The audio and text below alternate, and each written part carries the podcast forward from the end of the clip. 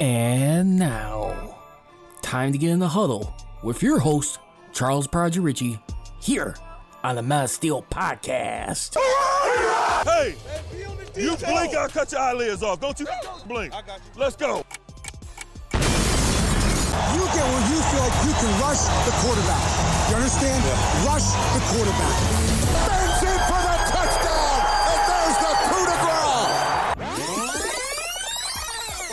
Do you have room in the trophy for another one there? You got six of them now. You're the winningest franchise in NFL history. We'll make room.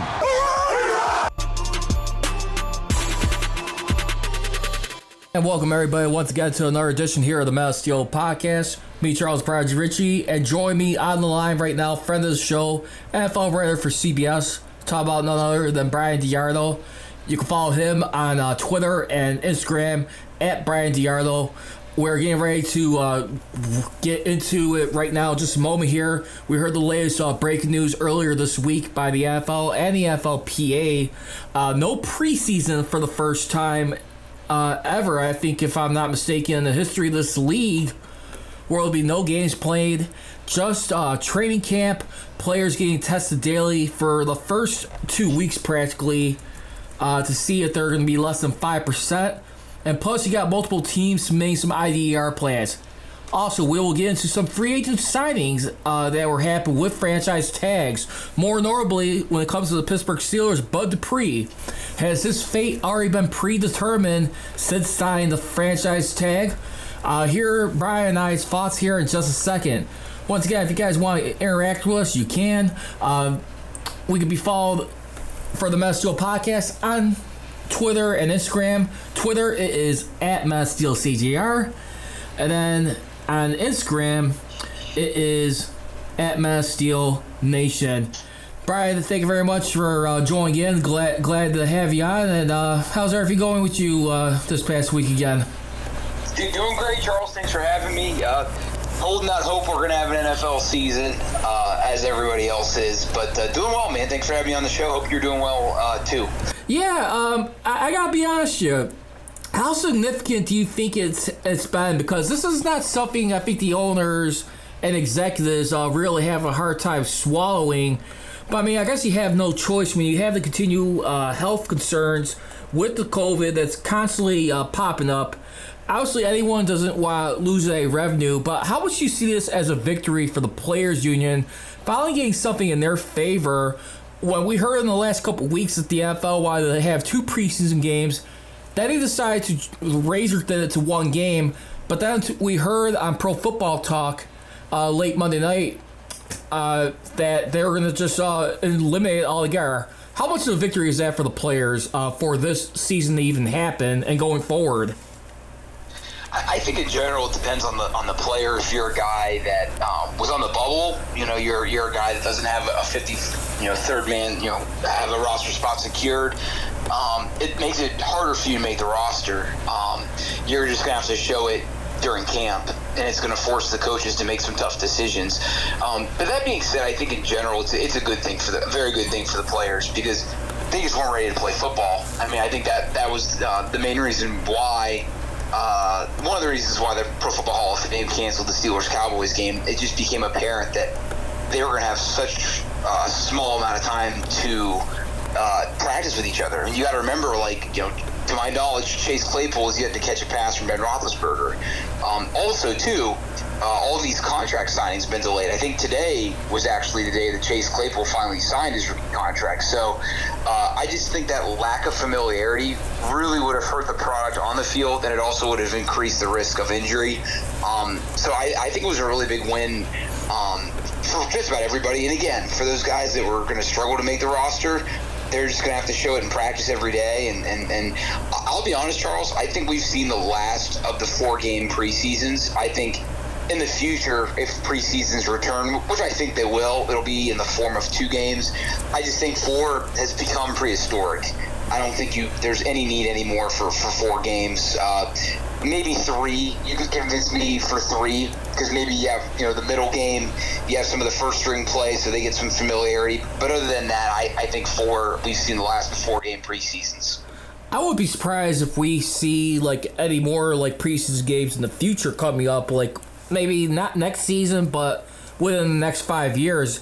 I think a lot of it has to depend on the success, uh, like what you're saying with the injury rates, and plus, more importantly, uh, with the health and safety of everyone else, especially when we got a pandemic going on. Wouldn't you agree? Yeah, I agree, and, and I think that, that there'll be a lot of things. I think that that will change football going forward due to this this pandemic. I think you actually will have more uh, virtual meetings with players.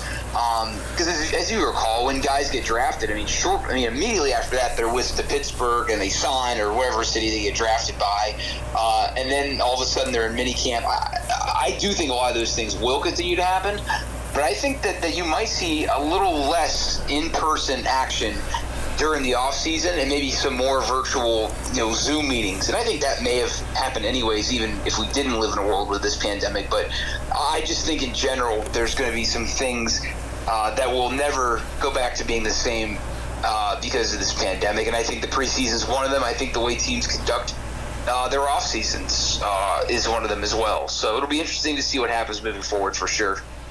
All right, let's go ahead and uh, swing to uh, another team right now. Uh, since we're uh, talking about Steel podcast, let's start off with the Pittsburgh Steelers. You've been on the record for the last couple shows we did. I mean, you look at both like a guy like T.J. Watt and Bud Dupree, more particularly like T.J. Watt, who should be commanding more money uh, down the road. I mean, if not this season.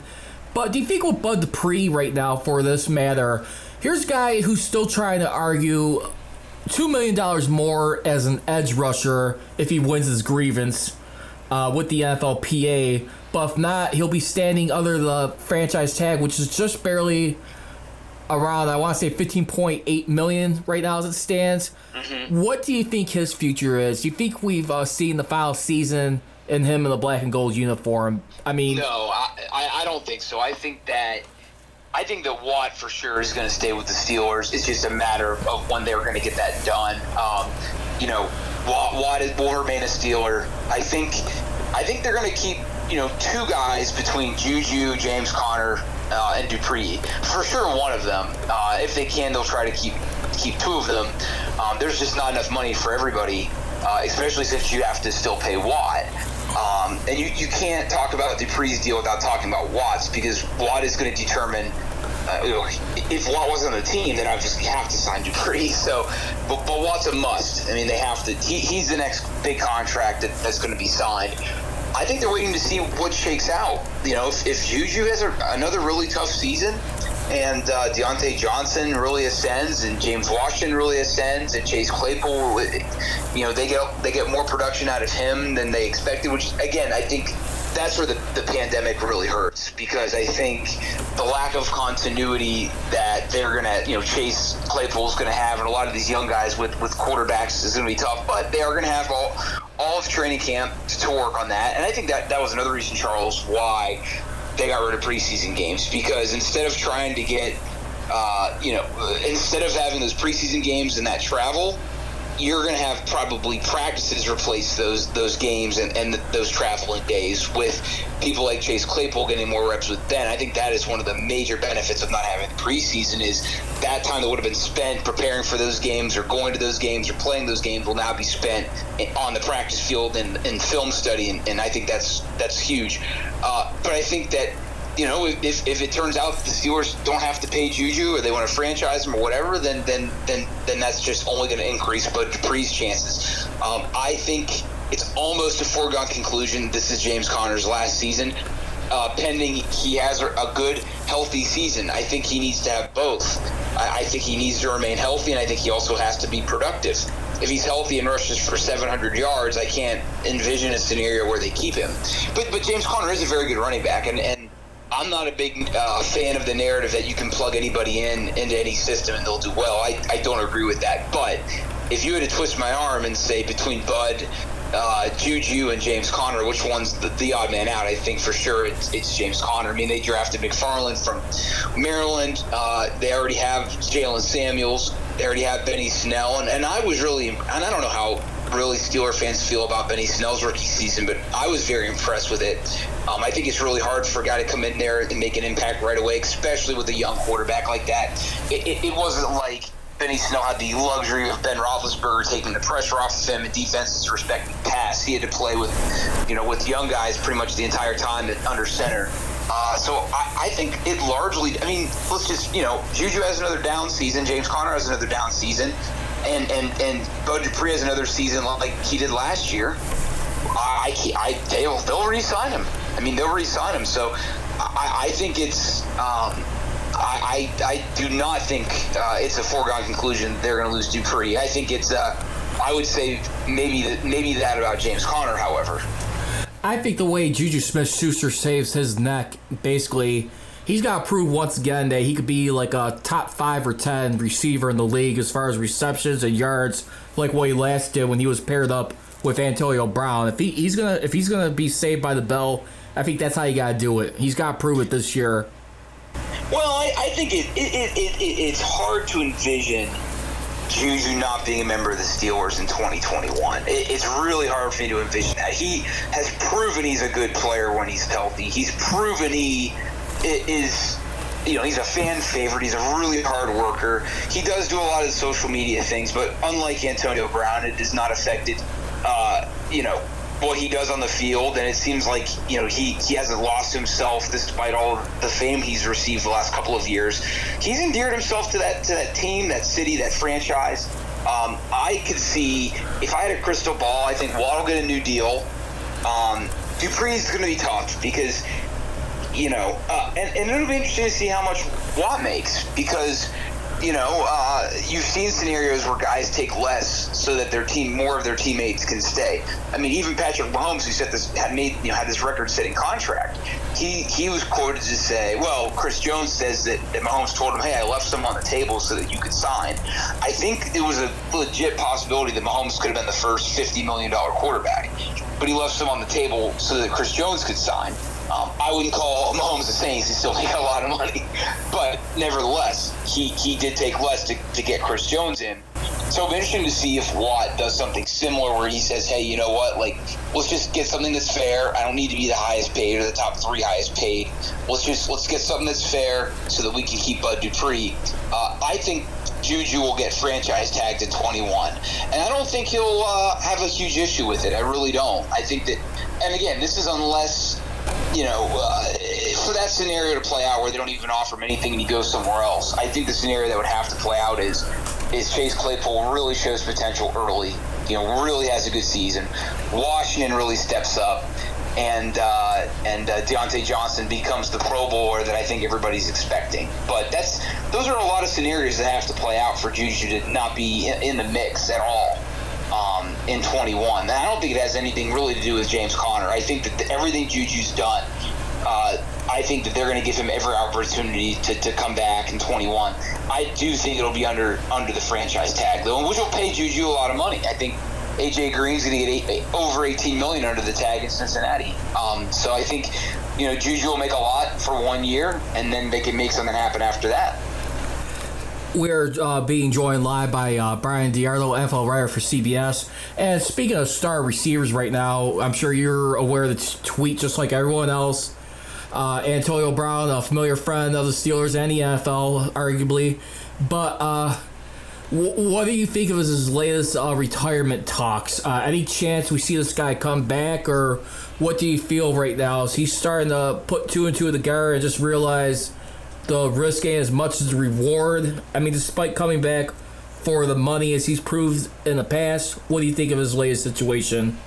I just think he's frustrated, and I, I think he. Do you, you think know, I think it still has to do with that little uh, pending case with the domestic thing too? Is also weighing in as a factor as yeah, well. for sure, for sure. Because it. Sorry for cutting you off. From, from what I read, it he almost had it settled, and then he didn't, and until he gets that settled, nobody's going to touch him and I think that that I think that's been the biggest thing that that's that's weighing over him is that if that's still out there, no one's going to touch him. I don't think I'm not I'm not convinced he's played his last down in the NFL. I mean, the Seahawks have have have, have uh, made it known that they're interested in him. The Saints had him in for a workout last year, so there's there are still teams that are interested in him. I, I think that and I don't think it was the worst thing, you know, his tweet the other day or his series of tweets, but I just think he he needs to stop with the immature outcries on social media. That just kills him. It it sets him back. Even all the strides he made the last several months. That's what you always heard last year. That at some point, you know, he was gonna if he was had any hope to come back, he's gonna have to quiet himself down on social media, stay out of trouble, um, and, and, really turn things around. Um, I'm hoping that he doesn't really spiral out of control. That's that's my fear. Just as somebody that enjoyed covering him and that just genuinely wants good things for everybody, including him. Um, but I, I, I, think that it, if he can get that civil suit settled, which he's been close to twice, I still think he'll have a chance. I, I think that was frustration. I don't think there's, I don't think he has any desire to not play again. I think he knows uh, he's got a couple of years left in the tank. He wants to make the most of them, and I think he needs the money. To be honest, I think he was only two years into that that big contract he signed in 2017, and I think that you know he he needs a couple of paychecks still. Yeah, you know what? The only part where I do feel bad for Antonio Brown, where it gets frustrated with players, because you even see Pro Football Talk and other media outlets. I mean, the biggest frustrating thing, where I could kind of see his point a little bit. I mean, you talk about like guaranteeing players money, but there's certain things that are not fully guaranteed, like your performance or like roster spots. Obviously, those are things you got earned. But I gotta believe that's gotta be a frustration too.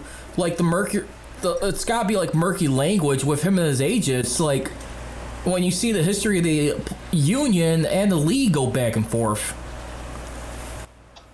Yeah, it, it, it, I think the big conversation right now is if he didn't play again, is he a Hall of Famer? I've heard I've seen two Hall of Fame voters, John Clayton, one of them, come out and say, "Yes, I would vote for him for the Hall of Fame." Absolutely. Ed Bouchette, said didn't say yes or say no. I think he just said before Anto- before Antonio Brown. There's another guy, another Steeler that, that receiver that should be considered, and that's that's Hines Ward. Pretty much, Bouchette said that before Brown should be considered, Ward for sure needs to be considered, and, and I agree with that. And you know, the, the, Hall of Fame is a very objective thing. Um, it's not really. Uh, there's no really. There's no. There's zero guidelines. I mean, you obviously had to be an accomplished player to be considered, but um, I think one thing that, that I'm learning that people look at is, um, you know, were you all decade? Because if you were voted onto your all decade team, that means that for an entire decade, your peers voted you, or you were voted among the best at what you did for a decade. So you know Brown being a, a member of the All Decade team. Now he wasn't an, an undis- he wasn't an uh, unanimous person. Uh, into uh, Adrian Peterson was one of the only.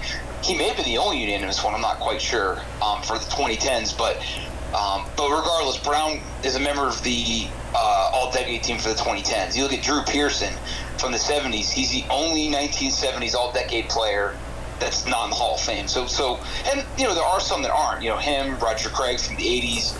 Levon Kirkland from the 90s, believe it or not, is a member of the 90s All Decade team. Over Greg Lloyd, he's not in there. So uh, it, it, doesn't necessarily punch your ticket. Uh, but then you look at that, you look at some of the seasons that Brown had. I mean, from, from 13 to 18, from that six year stretch, no receiver has been was ever as dominant as Brown statistically. I mean, ever. I mean, we're saying E V E R, ever. So, you know, that six year stretch alone should put him in the Hall of Fame. Uh, you know, he doesn't have crazy long career achievements. I think his, his yards receiving are about half of what Jerry Rice put up in his career. Um, and obviously, his meltdowns and his uh, unfortunate ending, if it ended now, uh, is obviously going to hurt his case as well. But I think when it's all said and done, I, I think he's worthy of a Hall of Fame spot. But but I think my biggest my biggest negative against him would be lack of longevity because he of, of what's happened in his personal life, and B, I don't think enough has been said about the unnecessary distraction that his Facebook Live video hurt. That I think it really hurt the Steelers in 16 because instead yeah. of preparing for the Patriots, they had to have press conferences addressing that. It was a big deal at the time, and people just seem to forget about that. But that was a big deal. And oh, that, that was Brown huge. did not have a great game either in that game. He he, he kind of shrunk in the moment. I thought. No, I, I just I just feel like at that point, I mean, and, and this is where I I had a couple of debates like with uh, Bill Cowher and Mike Tomlin. I had a few uh, colleagues of mine who I interacted with as hosts, and I'm really adamant about choosing between the two.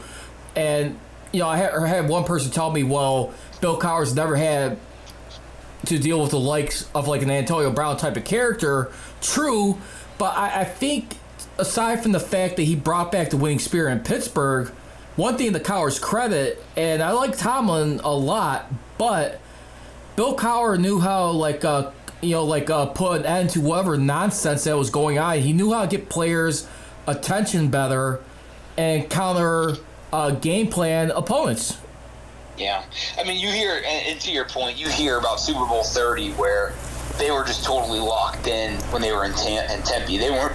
Maybe it was easy because Tempe, Tempe's not necessarily, Phoenix in general is not necessarily a party area, but but they went down there uh, solely focused on winning, and they lost Super Bowl thirty, but it wasn't because of lack of effort or preparation or anything. I mean, they outplayed Dallas in that Super Bowl. It was it was a couple of bad throws that, that Neil O'Donnell made, and and and Andre Hastings had a drop on uh, that fateful drive, and Ernie Mills got hurt. I mean, there's those right there. The three main reasons why they lost that game, and the fact that they were so flat on offense for most of the first half. But uh, but you know, yeah, I, I think that's one thing. I think that Tomlin's team has shrunk in the moment and just really weren't prepared to play a couple of times. I mean that that Jaguars game was was ugly. I mean, if you look at Tomlin's, I mean, both coaches have, and I don't know if Noll would. You'd have to look. See, Noll's biggest blunder was in the draft room when when he, you know, he wanted to go defense in the '83 draft over over getting Dan Marino. That that's that's Chuck Noll's biggest mistake in his coaching tenure with Pittsburgh, and an otherwise remarkable career. He's in the Hall of Fame, and I still think that Noll should be considered as one of the greatest coaches ever. I I know a lot of my colleagues say it's it's unanimously Belichick. I, I disagree. Um, I think that there is no undisputed greatest NFL coach ever. Uh, George Halas won eight championships. Curly Lambeau won six. Vince Lombardi won five. Like Noll won four in six years. You, know, you can even also put you can also put George Halas who won six uh, prior to the Super Bowl era. Well, he won eight actually, I believe. Well, he no, well, no, I think it was six total, but there was a couple of coaches in between that won aside from him. The Bears won eight as a total, but there were a few seasons. If you want, uh, you can check it out. It was a different head coach. Sure. Okay, gotcha. But I think that I think that um, yeah, I mean Noll's, Noll's biggest blunder or mistake was the Marino thing. Uh, Cowher's was the '94 AFC Championship game.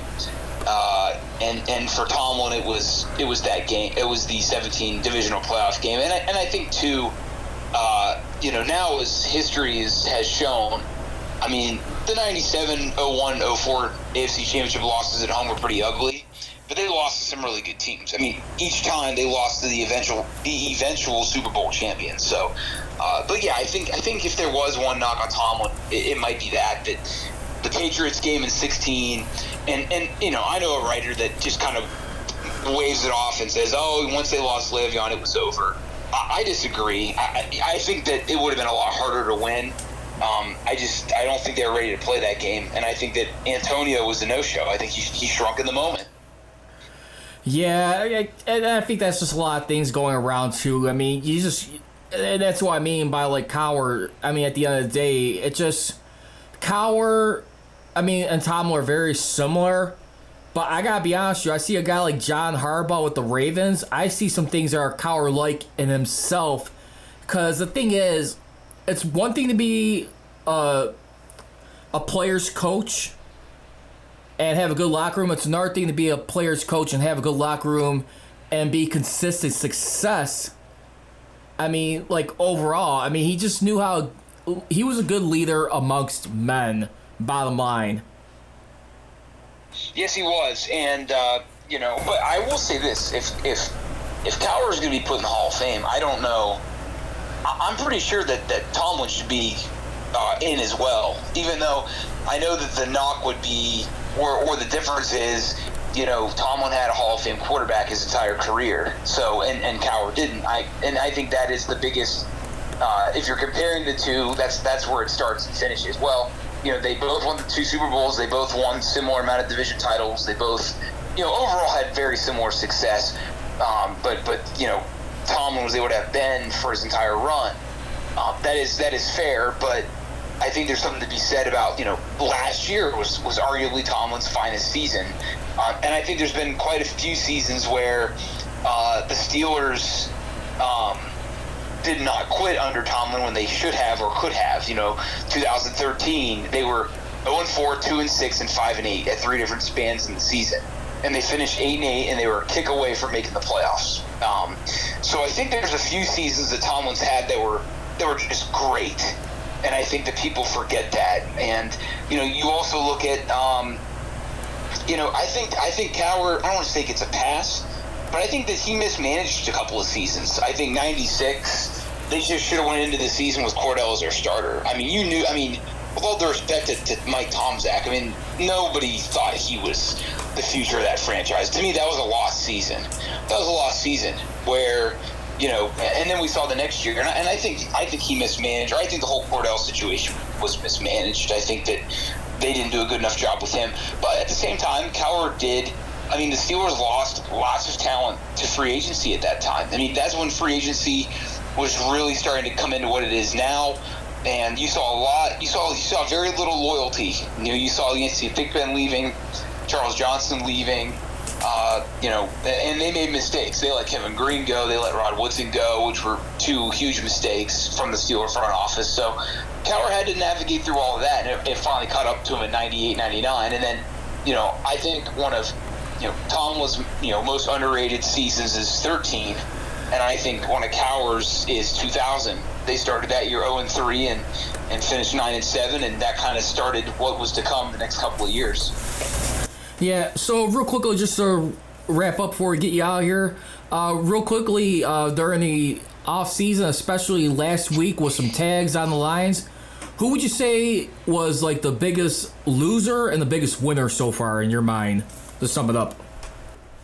Um, I'm trying to think here. Well, I don't know. I can't really think of any any big losers. I think Yannick in, in Jacksonville uh, could be probably one. I think that he. Think he's kind of stuck in Jacksonville and needs to ride it out. Um, but I think it, it's it's concerning to me because I look at their roster and they could re- they could really use him. And I think Jacksonville's doing a lot of good things down there. I think they have, they're pretty much moved on from the Sacksonville era, wherever they whatever they called themselves in 17, and they've rebuilt that team. Josh Allen's a really good player. They have they got 12 draft picks. I think you're going to make an impact right away. They're to really, I mean, salary cap wise, they they'll be able to sign some studs in the next couple of years.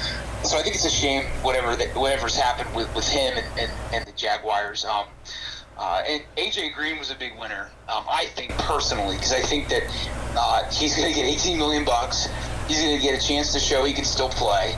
Um, he's not going to get a major monster deal next year. I mean, he's going to be 33, but he could get a nice two-year deal depending on what he does. Maybe, maybe even a three-year deal, and maybe it's with the Bengals. Um, and, and this is great for Joe Burrow because now he's going to have uh, a, fringe Hall of Fame player as, as a receiver, as a rookie. I mean, that's that's awesome. So, uh, you know, I, I, like AJ Green a lot. I'm glad he's back in Cincinnati.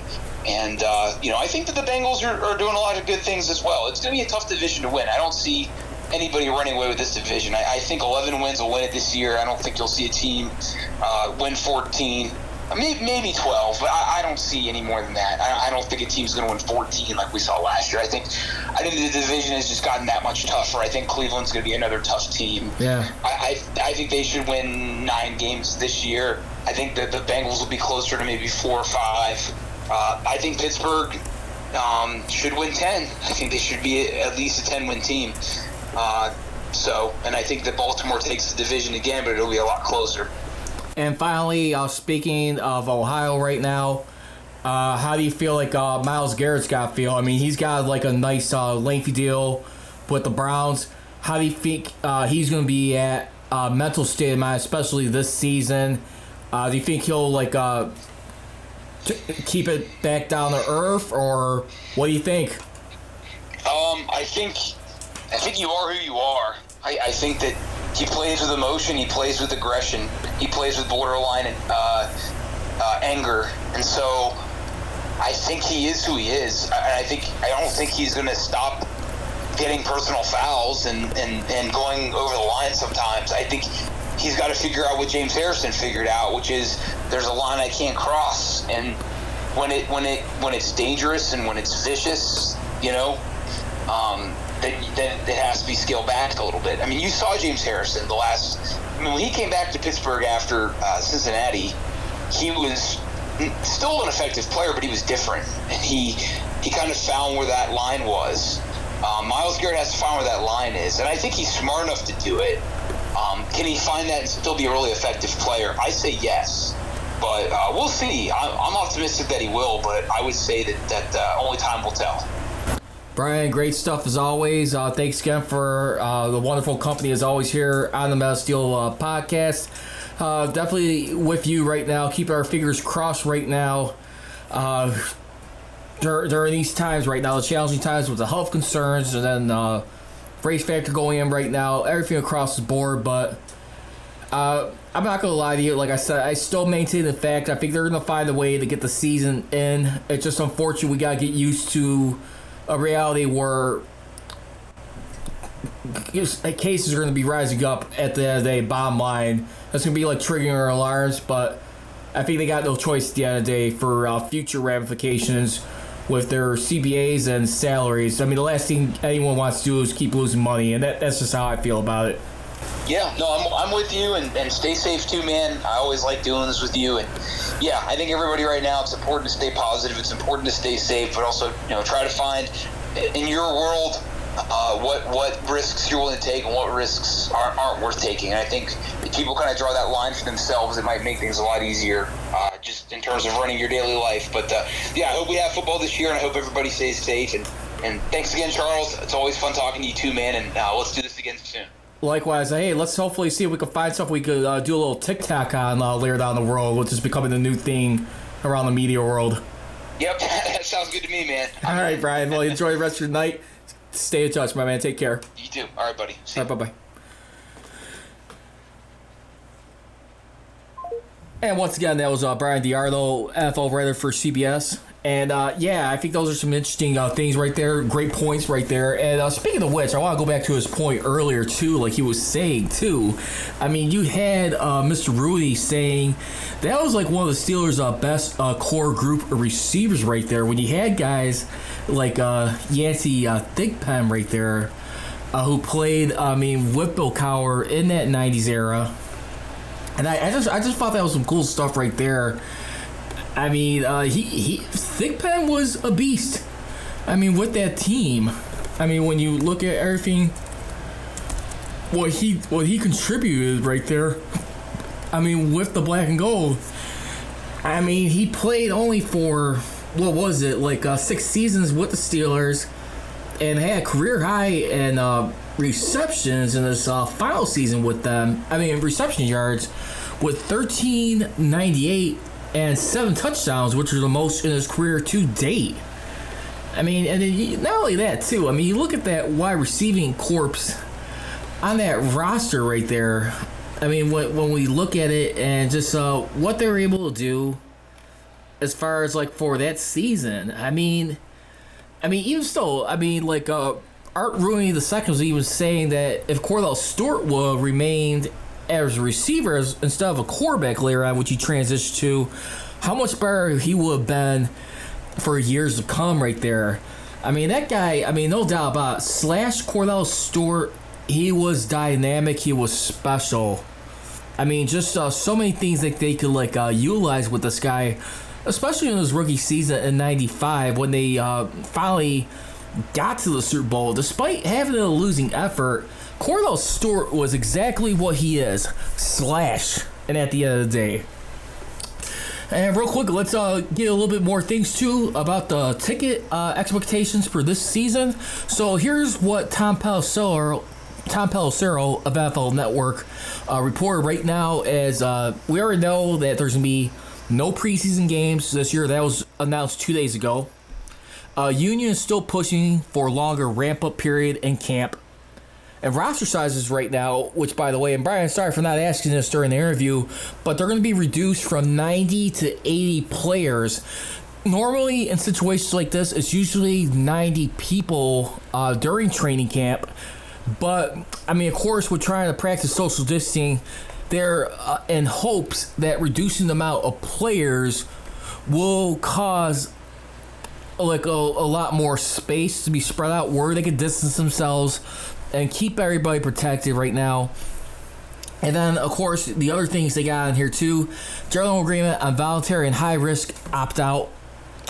And then we also got general agreement on stipend if games lost. And uh, yeah, it's a lot of stuff going on right now to see what happens. But I, I really believe they're going to get this done. I, I'm really feeling confident, not just about the NFL, but sports in general. I'm feeling it. I don't know about anybody else. I know it sucks that you gotta be continuing to wear masks, but at the end of the day, what would you rather have? I mean, for this going forward. So that's gonna be that's gonna do it for uh, this edition of the Men of Steel podcast. No fair or foul. We'll have fair or foul next Monday and Wednesday. We'll be back at our normal time at 6:30 p.m. Central Standard Time. Uh, I just wanted to say a special shout out to uh, Bryan DeArdo for uh, joining me here once again. Always a pleasure interacting with you here on the podcast. And you know, like I said, the only thing I could just do is continue to send love, prayers not just for health concerns, but more importantly, uh, we get the dynamics of race going on in our world right now. We'll see better results uh, for Black Lives Matters and people around the picture. I gotta be honest, just statues right now. Uh, testy, testy times. Taken from me in Chicago. We got something with Christopher Columbus uh, down there. That's another story. But at the end of the day, you know what? It's all about understanding people's emotions and trying to realize what is sensitive. And more importantly just spreading the love here uh, to everyone else. Don't make anyone feel neglected. And uh, everybody hope everyone has a great rest of your hump day wednesday here. And i was leaving on the Men of Steel podcast. Don't be trolling be rolling. We out here. We gone